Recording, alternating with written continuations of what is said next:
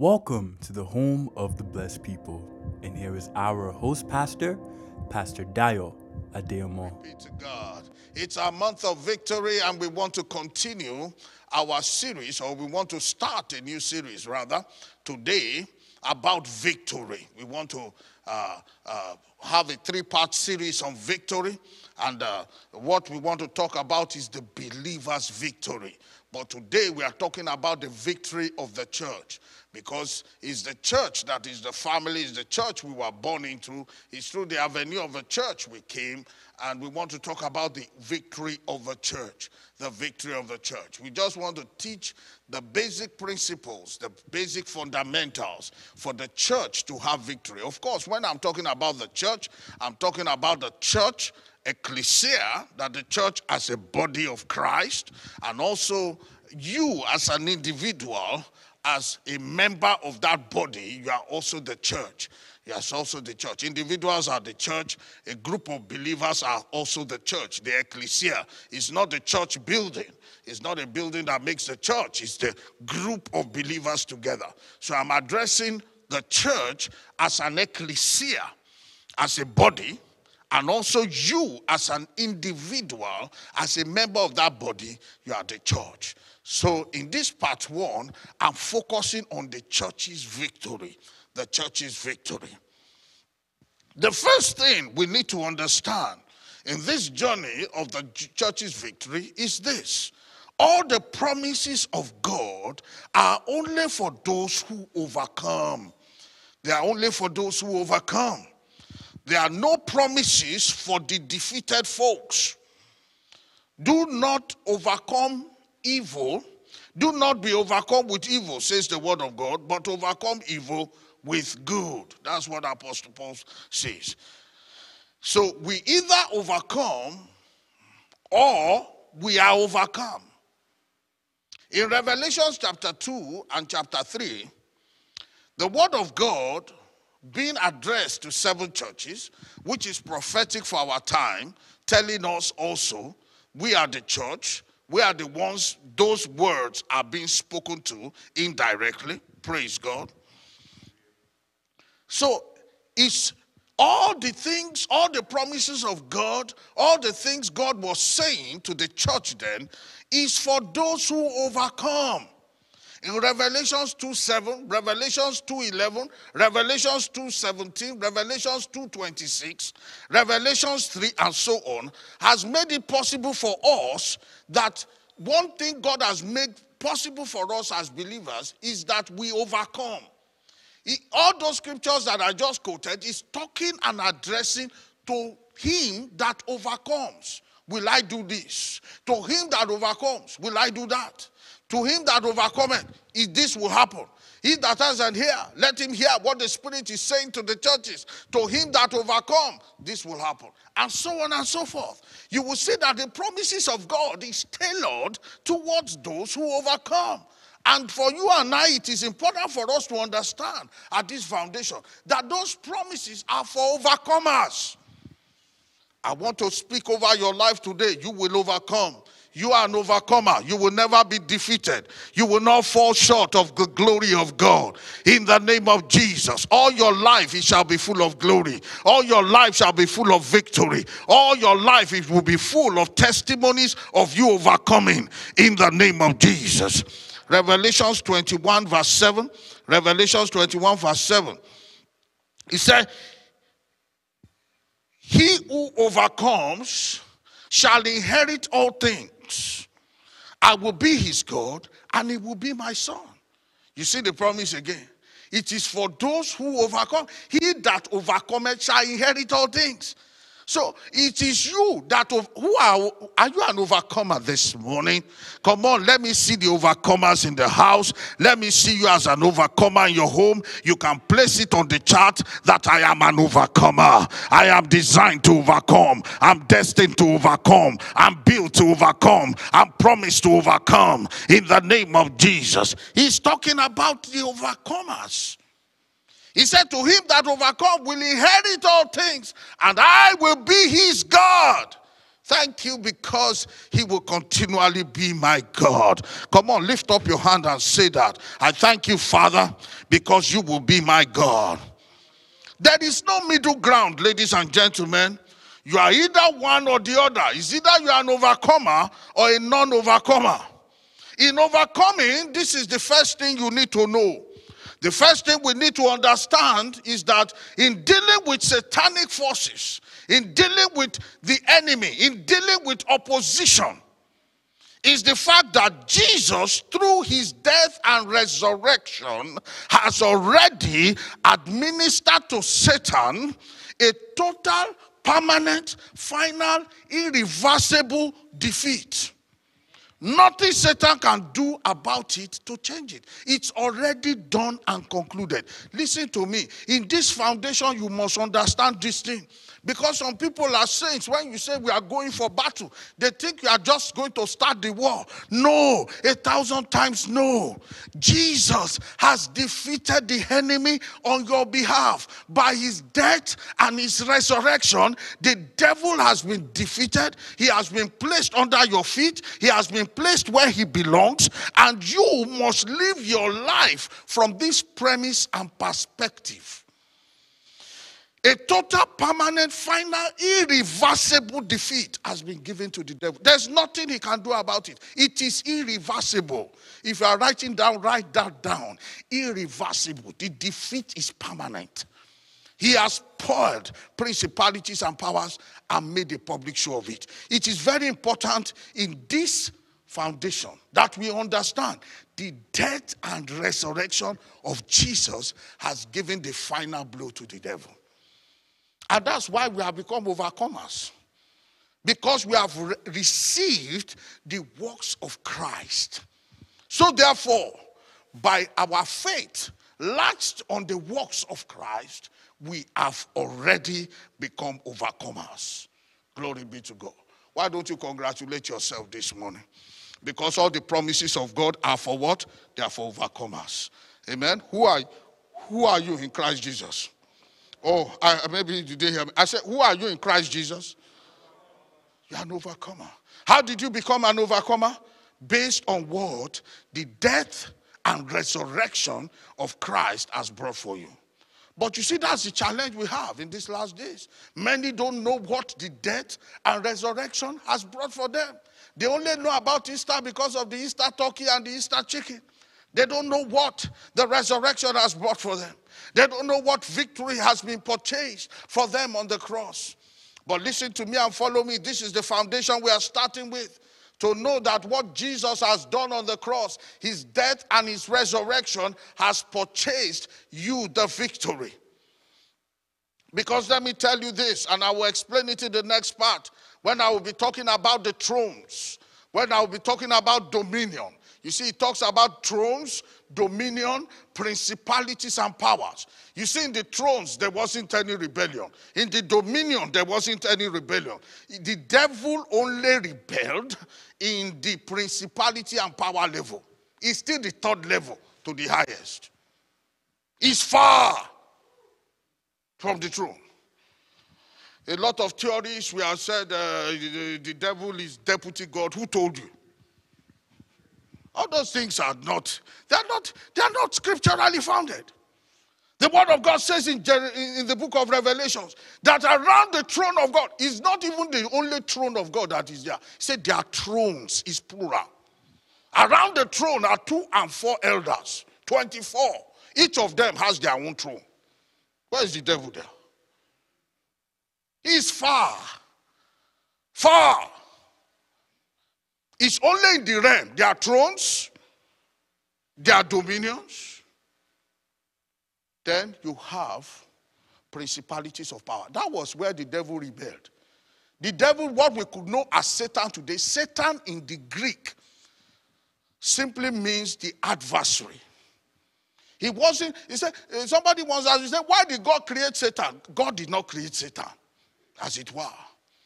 It was Lucifer he was an angel, an archangel. Maybe in that realm, he might be one of the most powerful, perhaps the most powerful in that realm at that time. And he rebelled. It was when he got his anointing corrupted That was when he was when he became Satan. In the Greek, like I said, he became the adver adversary. Praise God.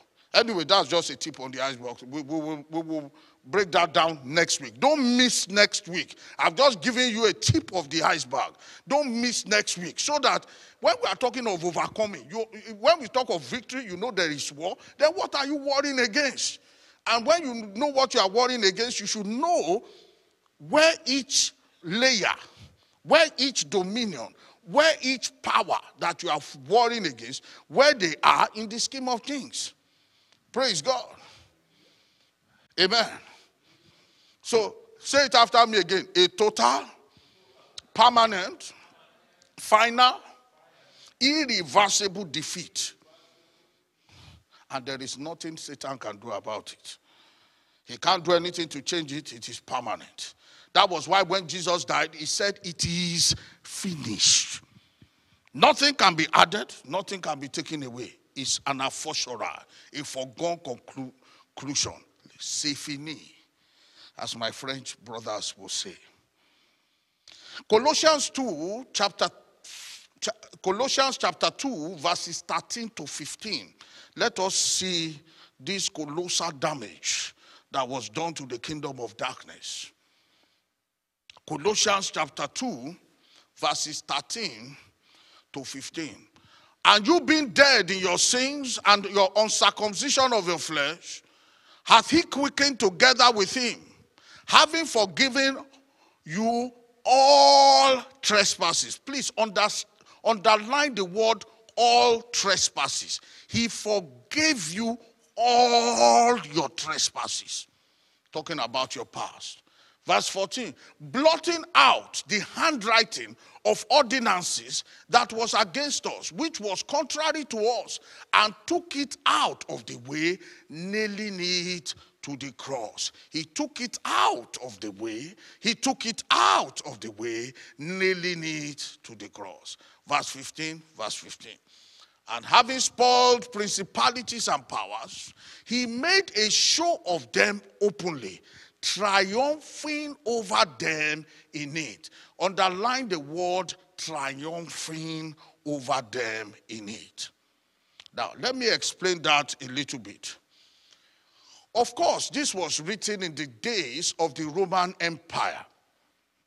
When Apostle Paul was writing this book to the Colossian church, or this letter to the Colossian church, in description of actually what took place spiritually, he was trying to use words that was common to them, what they understood in their time, to explain a spiritual reality here.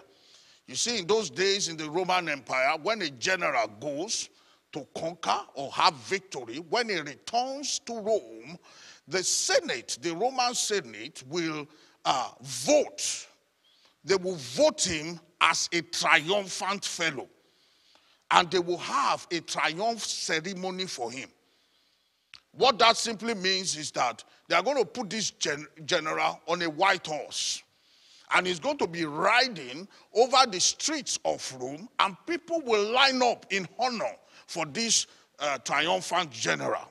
He will be going on the white horse. Then behind him, as a evidence of the triumph, the victory he has, all the kings or the captains or the generals of opposition that he won and captured will now be at his tail, will be at the tail of his trail.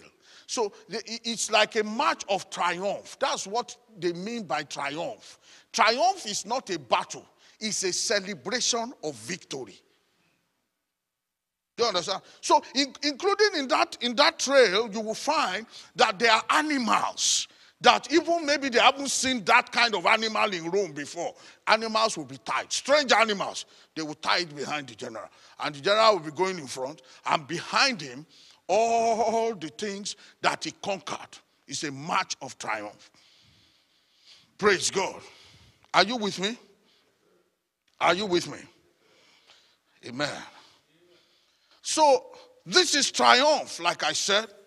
It's not the battle or war, it's the celebration of the victory already won. Paul, what Paul was saying here when he was talking about triumphing over them in it, what he was saying over there is that Christ, as it were, he's saying that by the death and resurrection of Christ, he was placed in the chariot seat, just like the general will be placed in the chariot seat in front. All right? And he was placed there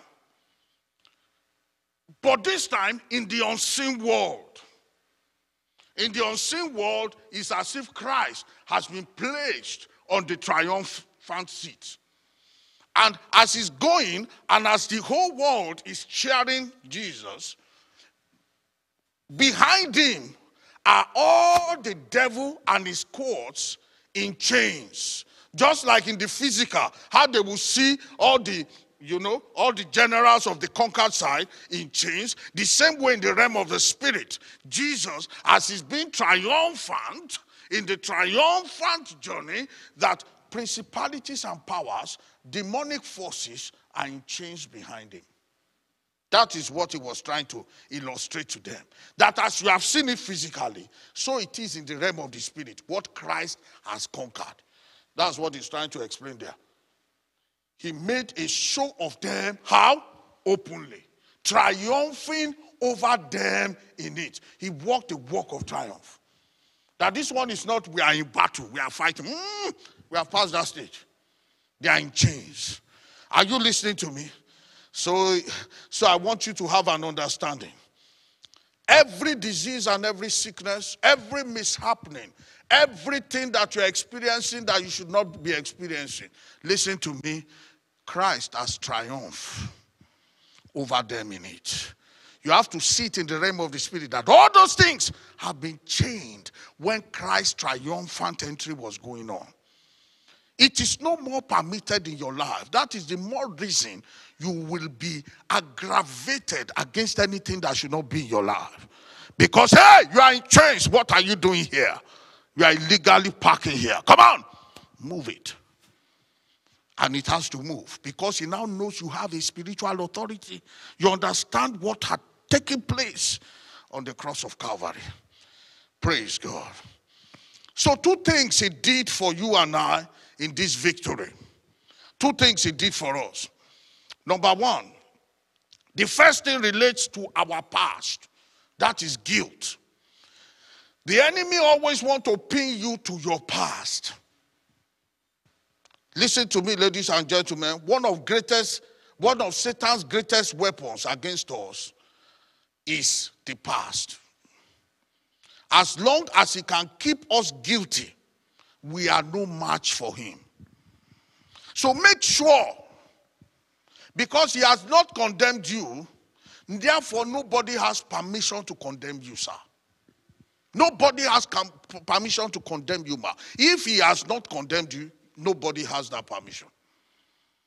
So that is why the devil has no right. But the devil today is still putting people in their past. Nail them to their past. Nail them to their past. Everything about their past, he still brings it up and people still accept. With regards to your past, Jesus made it possible for us to be forgiven. How many? All of our previous sins. That's what he was saying in verse 13 all your previous all your trespasses. Please, let's look at verse 13 again. Look at the last part there. He said, having forgiven you, how many? All your trespasses. You have been forgiven. Many people still live in the guilt of the past.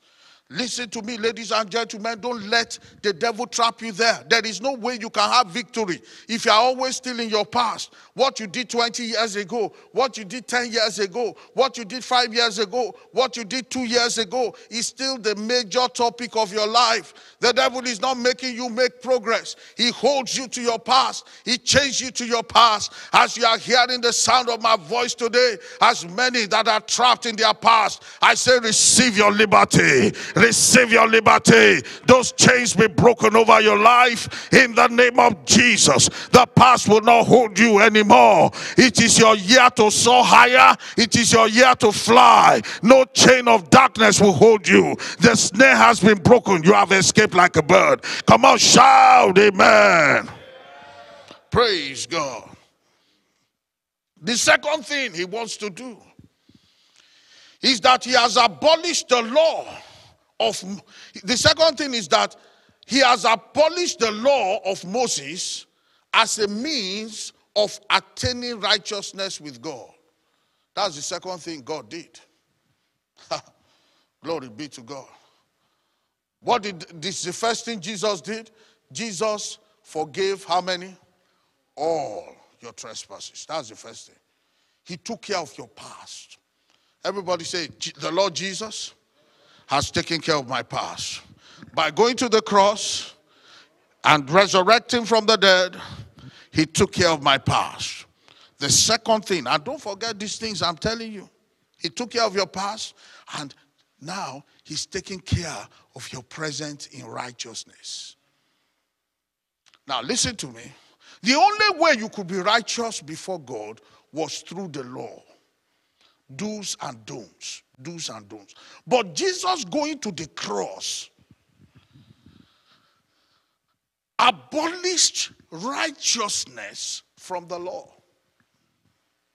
That is, it's not by law you will achieve righteousness anymore, it is by faith in Him. So, the law, the mistake people have been making is that they think the law is abolished for them. Mm, there are aspects of the law, it still stands. But when it comes to righteousness, right standing with God, the law is no more qualified. Jesus abolished that part and gave you and I the platform, the ground that we can stand before God without any shape or any form of guilt. Praise God. In, in short, the devil, the devil can come with a lot of stories. He can come with your past. Listen, there are some he doesn't know. I will even tell him about my past. Maybe he forgot some things. But you see, the verdict has been concluded. The court of heaven has sat down, and the verdict came that not guilty. So, what do you want to do, devil? It's too late for the devil in somebody's life. Can I hear the good amen there? The law is no longer a requirement for righteousness. As long as the law was a requirement, Satan will keep on pointing to one thing or the other. That a law, an ordinance that we have not kept nor fulfilled. If the law has become the requirement. But as long as the law is no longer a requirement, why? Because of what Jesus has done. So he came, he did not put an end to the law per se. He came to put an end to the law's requirement for righteousness. Our righteousness does not depend on keeping commandments anymore, but depends on faith. For example, Peter, when he was going to fail, Jesus told him, He said, Look, your. Jesus told him, He said, three, three times today you are going to deny me. Of course, Peter said no, uh, but we all know he denied him. But he said, I'm not praying for you not to deny me. I'm praying that your faith should not fail you. I'm praying that your faith should not fail you. Because once your faith is always in place, once you keep on believing, your faith will take you through. Once you keep on believing, that's why I want to encourage you today. Let nothing ever move your move you from your faith. Don't let any criticism, don't let any accusation move you away from faith or from having faith. Once you keep on having your faith, faith in what? Faith that Jesus died in your place. Faith that what? Faith that Jesus bore your sins. Faith that what? Faith that Jesus has made sin, was made sin for you, and he offered you his spotless garment of righteousness. Glory be to God. We have been justified, just as if we have never sinned. The only basis of victory is the cross, ladies and gentlemen what Jesus did for you and I. That's the basis of our victory. Not what we've done. Not that we pray 12 hours, we pray 6 hours, we pray 24 hours. No. He's praised on what he did. Amen. Once my faith is latched on what Jesus did, there's no devil in the pit of hell that can touch it. I know his level, I know his rank. Amen. Praise God. So don't forget this. Having deprived Satan of his weapon against us, what are the two weapons? Number one is guilt, number two is righteousness, unrighteousness rather. Because we have become the righteousness of God in Christ Jesus. So when those two platforms are thumbs up with you, there's no sense of guilt or shame, and you have been able to stand before God without any sense of guilt or shame, then the devil is over. But that is weapon against us. But Jesus has also given us weapons to defeat him. He has weapons against us, but we also have to employ weapons to defeat him. So it's a two phase battle. Weapons to do what? What does he first have? Weapons against us. Those are his weapons against us guilt and unrighteousness. But he has also given us, Jesus has given us weapons to do what? To defeat him. And that is where now we are going to share with you. I'm going to share with you by the grace of God seven of these weapons. If we can't finish it, uh, we will. I'm very, I'm very reluctant to say next week because what we want to do next week is different. But it's okay. Uh, just in the space of time we have. Second Corinthians 10, 3 to 5. Second Corinthians chapter 10, verses 3 to 5. Are you being blessed this morning? Somebody is an overcomer. Hey, somebody is triumphing. Some people could get confused. They think it is us doing it. No, he's the one who's done all the job. Praise God. Hallelujah. Second Corinthians chapter 10, verses 3 to 5. For though we walk in the flesh, we do not war after the flesh. For the weapons of our warfare are not carnal, but they are mighty through God to the pulling down of strongholds. Verse 5 casting down imaginations and every high thing that exalted itself against the knowledge of God and bringing into captivity every thought to the obedience of Christ. You see, first of all, he's telling us these weapons are not carnal. If they are not carnal, it means they are spiritual. Very good. They are spiritual. They are spiritual weapons. Now, what do these weapons do out? Number one, they pull down strongholds. What are strongholds? Arguments, feelings, teachings, fortresses built to prevent the word of God from working for us. Fortresses built by the enemy.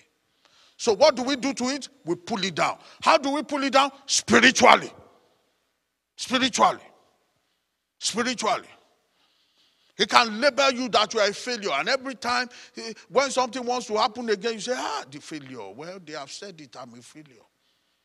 You understand? They say, okay, I win some, I lose some. Strong Stronghold. Those are strongholds he has put there. He has occupied some battlefields. Of course, you know here now, when he's talking about imagination and all that, he's talking about your mind. Your mind is your battlefield. That is where battle takes place. And that's where he brings strongholds against people even in other religions. That's where their stronghold is. You know the very problem of a Jewish man in receiving Christ.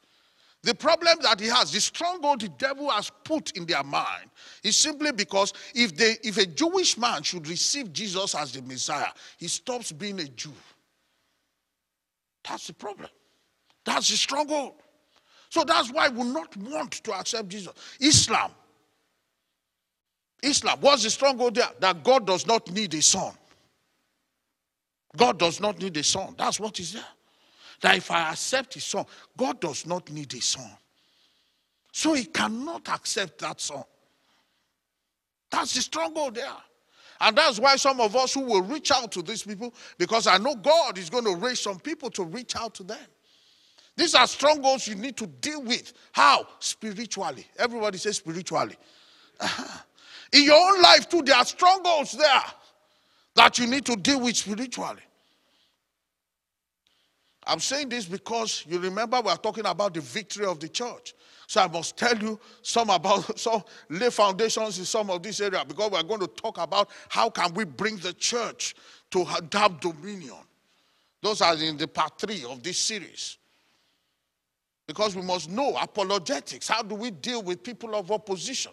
How do we deal with people who don't have the same faith or background we have? So you see here that the, the, the, battle is twofold. First, we have to release their minds from captivity of Satan. That is when we talk about what we talked about earlier. We release ourselves from the captivity of Satan. What are the weapons the devil has against us again? Guilt, very good, our past, and unrighteousness, our present. So we release ourselves from that captivity of Satan. Then, the second phase of the battle is we need to release ourselves to the obedience of God in Christ Jesus. So, the second weapon we have is what? Obedience. Oh, the devil fears the Christians that are in total obedience. He fears. Many people don't know that obedience is a weapon against the devil. What was the, what was the devil's biggest offense? Disobedience. He refused to obey God. Amen. So let's quickly go through it because of our time. I want to share with you seven requirements for the church to be in victory. When I'm talking about the church, I'm talking about you as an individual and us as a collective body. Seven requirements for the church to be victorious. Glory be to God. Number one, number one requirement guard against division. Guard against division. Put a fence up, a wall up against the against uh, against division. Number one, Matthew 12 25. Matthew 12 25 says, Every kingdom divided against itself cannot stand or cannot win. And Jesus knew their thoughts and said unto them, Every kingdom divided against itself is brought into destruction, and every city or house, or house, or house, or house, or house, or house, or house, or house, divided against itself shall not stand. Shall not stand. Satan's primary attack on the church is to divide us. And I pray that our eyes will be opened, will become very sensitive to this. Wherever true believers are, we are to acknowledge ourselves as brothers and sisters and stick with one another, have one another's back. It's important. We must not only stand by ourselves and treat ourselves as brothers and sisters, but we must also not allow unnecessary things. I repeat, unnecessary things to separate us. Guard against division. There are so many unnecessary things that we allow, we give permission to, to separate us. The, more, the stronger we are together, the stronger the force, the energy, the power that God has given us. No matter who we are. If there's any area the devil is doing a pretty good job, sad to say, it's in this area building division amongst brethren. Make up your mind today that you are not going to be that weak link, you are not going to be that weak person that the devil will use against your brothers or sisters. Your brothers offend you, forgive them. Ask grace to forgive them. Praise God. But know that it's going to cost us more if you are against your brother than be for your brother. I hope there is somebody there who is understanding the power of unity. When the two of us face the enemy, we are stronger than the two of us face each other, and the enemy is already against each other. So we just empower the enemy by making sure that we are not in the spirit of oneness. So guard against division. Everybody say guard against division. I will guard against division. I will treat my brother right. I will treat my sister right. I will protect my brother, protect my sister. I will not tongue lash my brother. I will not tongue lash my sister. I will be for my brother. I will be for my sister. That's how we make progress. Number two, number two, because of our time, selfishness. Sorry, selflessness. Selflessness. Selflessness is the next thing we need, is the next weapon we need. We need to be selfless. The opposite of selfless is selfish. Most of Bible believing Christians are selfish. It's only me, myself, and I that you go for. Don't forget, we have a responsibility towards one another. When we don't fulfill that responsibility, we give the devil an upper hand. Praise God. In 2 Timothy 3:16 to 2 Timothy chapter 4 verse 2, we see a lot of issues there about moral issues, about 18 moral issues were brought up you could see that all the moral issues and so on, the root of immorality is selfishness. You can see it. If you want to sum it up in one thing, it's just selfishness. Selfishness is a great enemy because we don't indulge in drugs, because we don't indulge in alcohol, because we don't in, in, indulge in immorality, does not mean we are separated from the world. The world is still there, and how it hooks Bible believing Christians. Thank God that I've overcome a lot of negative things. Is this issue of selfishness? That's how it links us back to the world. Because carnality still rules. Praise God. Praise God. A lot of Bible believing folks are extremely selfish. And all scripture is given for us so that we can be thoroughly equipped. Let's read it. Second, Second Timothy 3.16. Then we'll read it up to up to 4.2. All scripture is given by the inspiration of God and is profitable for doctrine, for reproof, for correction, for instruction in righteousness. Uh, let's go back to 16. Let's go back to 16. 16. We're going to do 16, 4 1 and 4 2, okay? But let's stay in 16. All scripture is given for inspiration of God and is profitable for doctrine, for reproof, for correction. You see, for reproof, people don't like to reproof. We are in an age and time where people don't like to be corrected. If you bring a scripture before a brother or a sister that you are wrong in this manner, you will see rebellion of the first order comes up. We don't want to be corrected. And guess what? The devil is happy. Once you remain that way, he's so glad. He knows you are on his side.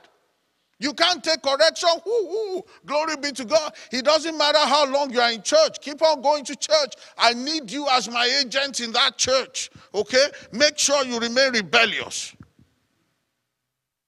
He's got, he, and you could see this going on, and people don't want to change. This is it. The scripture says for correction.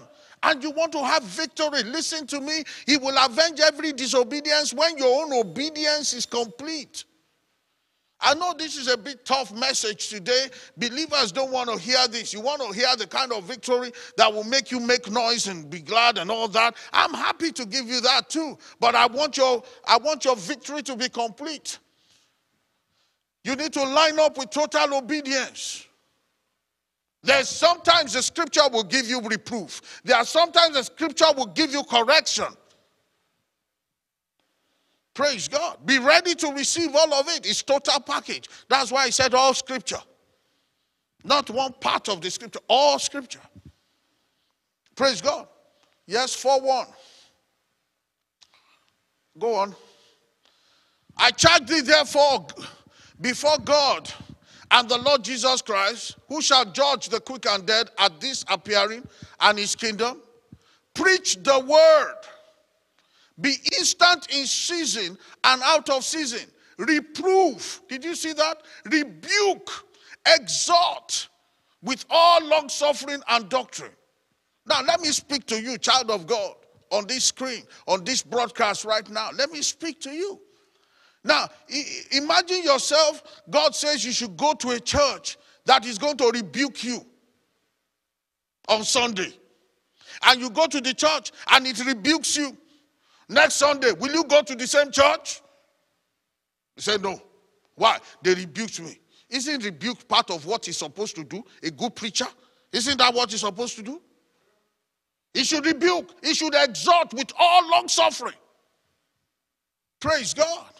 He should reprove you, It should rebuke you, It should correct you. And it's part of preaching the word. I said it's part of preaching the word. But the 21st century, oh no, if it's not all goody goody good, ain't gonna be part of it.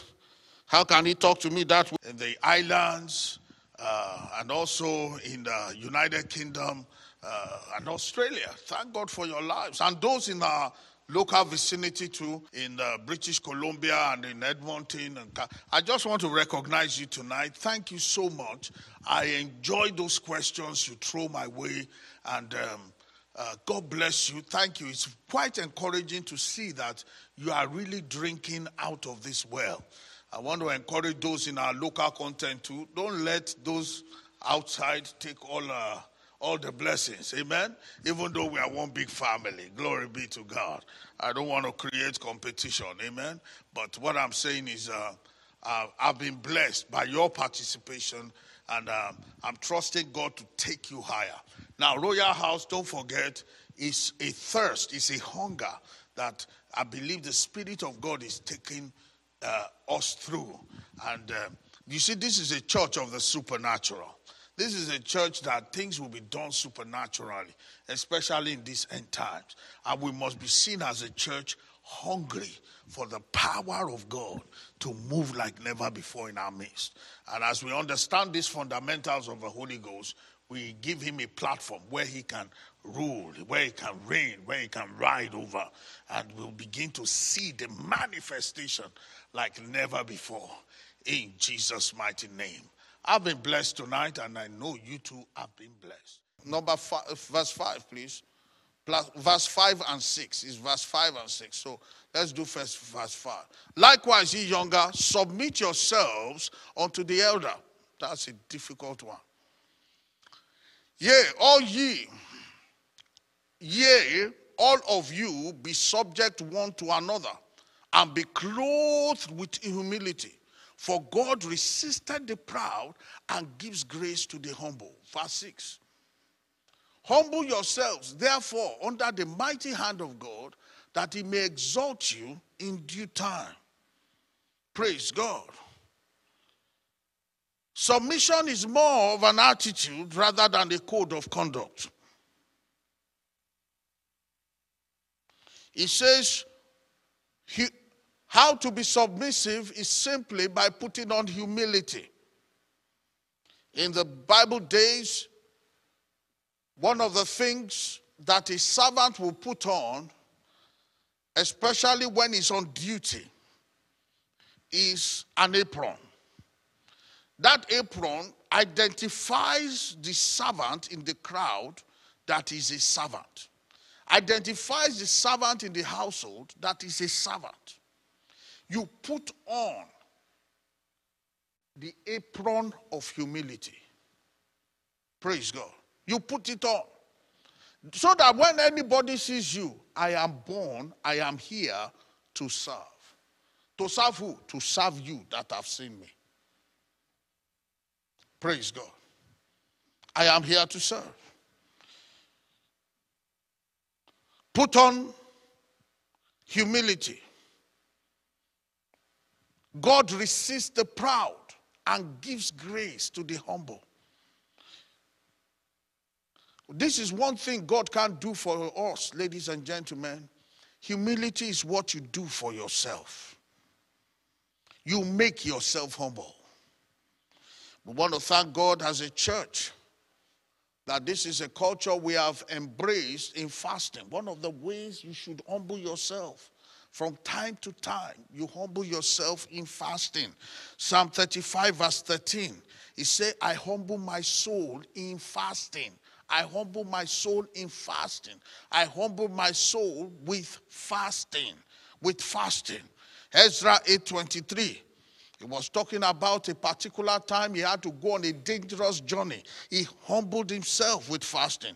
Why should our soul be humbled? That's the part of us that harbors pride, that harbors pride. That's the, that's the part of us that say, hey, look at me, I'm handsome. Look at me, I'm wonderful. Look at me, I'm a great guy. Look, all attention is on you. That's why we need to humble our souls from time to time. So lest the devil take advantage of us. Are you being blessed this morning? Yeah. Praise God. Praise God.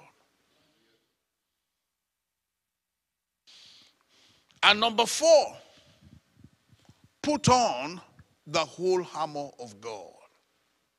Put on the whole armor of God. I'll be continuing this message next week by the grace of God. I want to trust God that you have been blessed in a mighty way. There are seven I want to give. Uh, we are number four by God's grace. Next week we'll finish the whole seven. Seven requirements in which the church needs to have to overcome the devil. Praise God. It's a weapon of overcoming the devil. Praise God. And I'm trusting God that your life will never be the same. In this month of victory, as we are drilling deeper into the substance of our victory, it will become a revelation to you that will revolutionize your life. You see, humility will not be looking like a punishment to you anymore. Humility will be, oh, it's necessary for me to win my battle. It's necessary for me to maintain my victory. Praise God. Selflessness is not going to be something like, oh, you know, that's that's that's what some preachers believe. No, it will become a revelation to you. I want to have victory all the time. Amen. Amen. I see God take you to new levels. I see God take you to new horizons in the name of Jesus. There are people under the sound of my voice. Your promotion is due. But you see, the humility level you have cannot handle that promotion. It can't. So rather than God bring a catastrophe of destruction, He will keep you where you are.